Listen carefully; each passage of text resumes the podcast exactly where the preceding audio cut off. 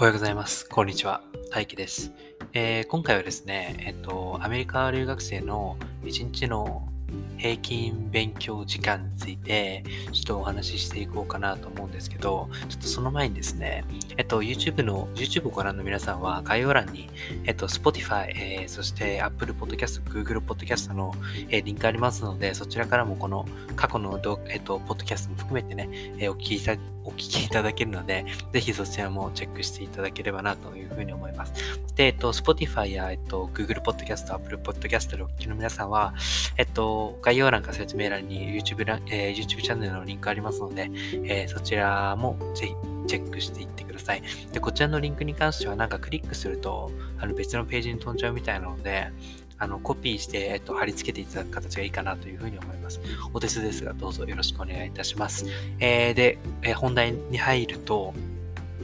えっと、この1日の平均勉強時間っていうのは、結構人やその目的によってだいぶ差があると思ってて、えっと、僕の場合は今、あの、4年生大学にいて、えっと、今、サッカー部のコーチをやっているんですけど、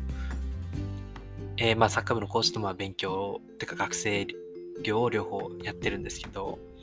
あのー、やっぱり自分はどっちかというとサッカーがメインなので、今は自分の中で。なので、結構やっぱ勉強に割く時間っていうのは結構少ない方なんですね。でも、やっぱり他の留学生とか勉強がメインで来てる子の方が多いと思うんですけど、っていう子だとやっぱりかなり一日勉強したりしてる子は結構いますね。で、えっと、まあ、自分は2年生の大学、短大コミカレにえっと、まあ、2年間通ってて、まあ、1年目はワシントン州の、えー、コミカレに。で、2年目はちょっとサッカーの関係で転校して、えっと、オレゴン州のコミカレに行って、今、また転校してきて、4年生大学にいるんですけど、えっと、今は、えっと、サッカー部の、女子サッカー部のコーチをしながら学生業もやってる、まあ、21歳の日本人留学生です。えー、っとですね、僕の場合、まずコミカレの1年目は本当に ESL とか語学学校の英語のクラスがメインだったので、本当に勉強をしてなかったですね。はい。本当に1日やんない日もありましたし、その授業会で。やんない日もあったし、30分とか1時間しかやんない日もありましたね。でエッセイとか作文みたいなやつとか、まあ、課題があるときは、本当まあ2、3時間とかやっってた時もありますけど、まあそのぐらいですね。はい。僕は基本的に課題と宿題しかやってなかったので、あの、予習復習とか全然その時はしてなかったですね。で、えっと、2年、えっと、2学期目、1年目の2学期目は、えっと、結構カレッジレベルのその授業が入ってきて、カレッジレベルの英語だったり、カレッジレベルの数学だったりがあったので、カレッジレベルの英語っていうのはもちろん現地の学生と一緒に取るような、あの日本で今普通の国語の授業みたいな、なんか物語をこう読んでいったりとかする感じのクラスで、その時は結構先生が厳しかったりとか、その、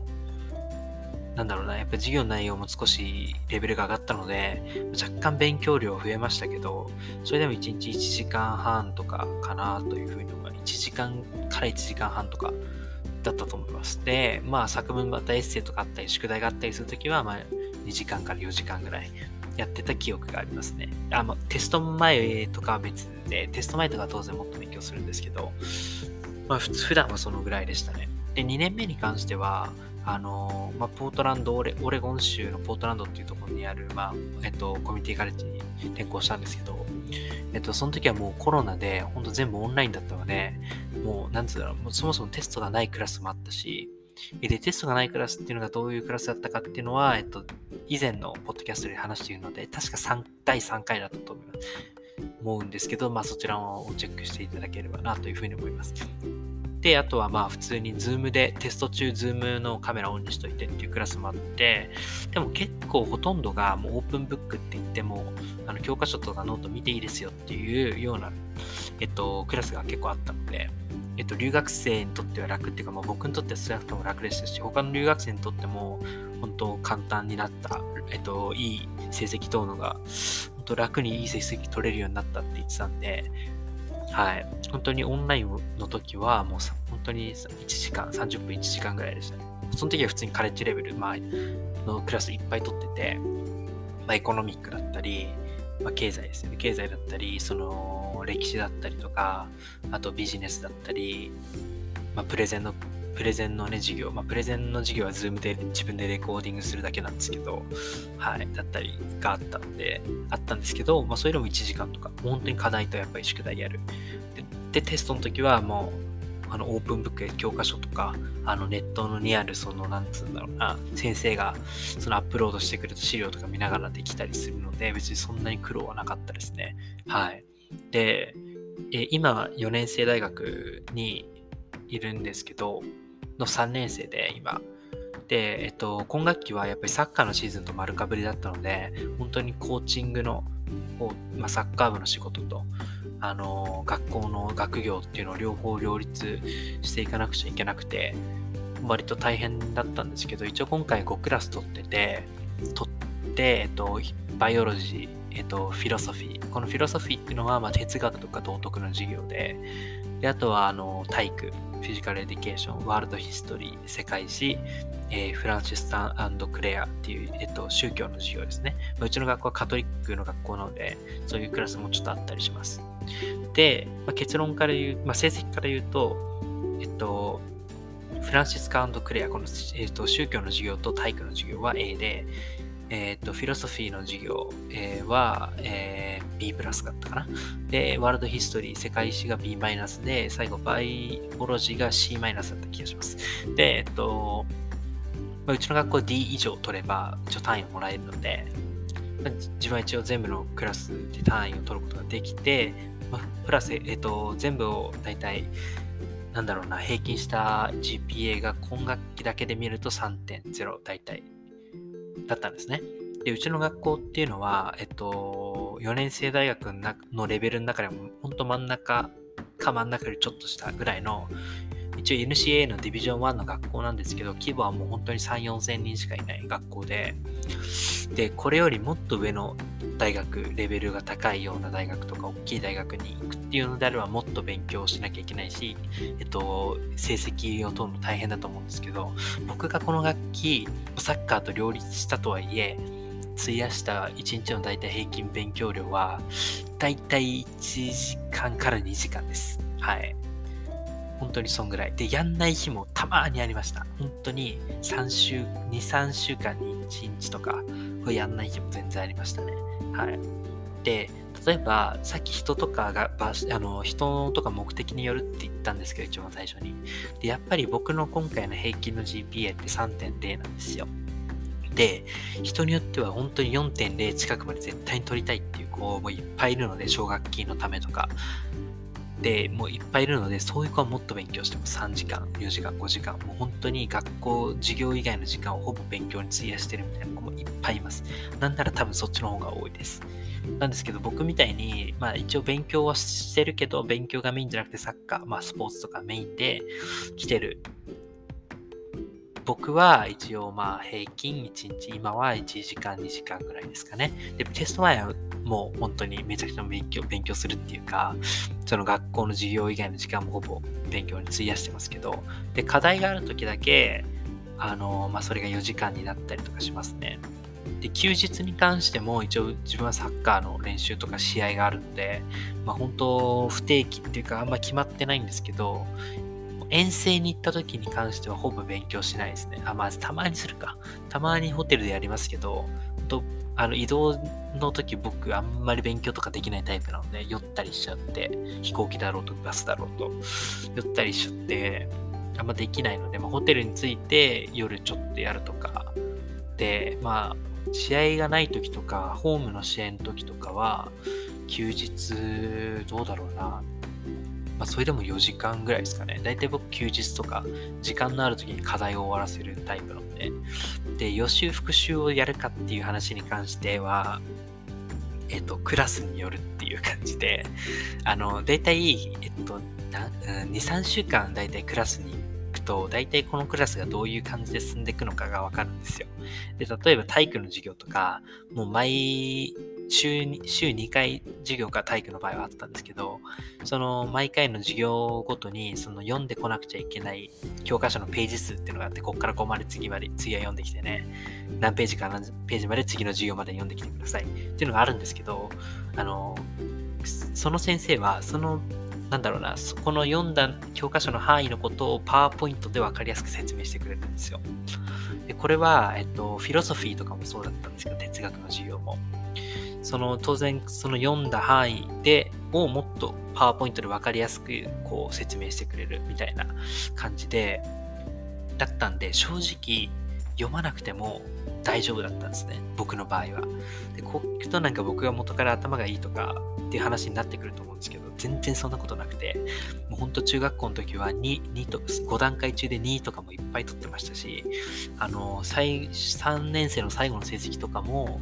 あのオール3で体育だけ4だったかな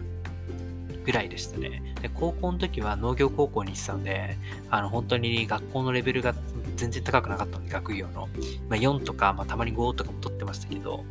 それでも3がメインだったりとか、だったんで、本当に地頭は本当に悪いですね。はい。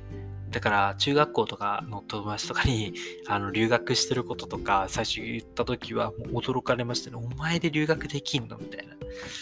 絶対単位落とすでしょみたいな感じだったんでで、そんな頭が良くない僕がそんなに勉強しなくても、意外と成績そ、えっと、なんとなく取れてるは取れてるんですよ。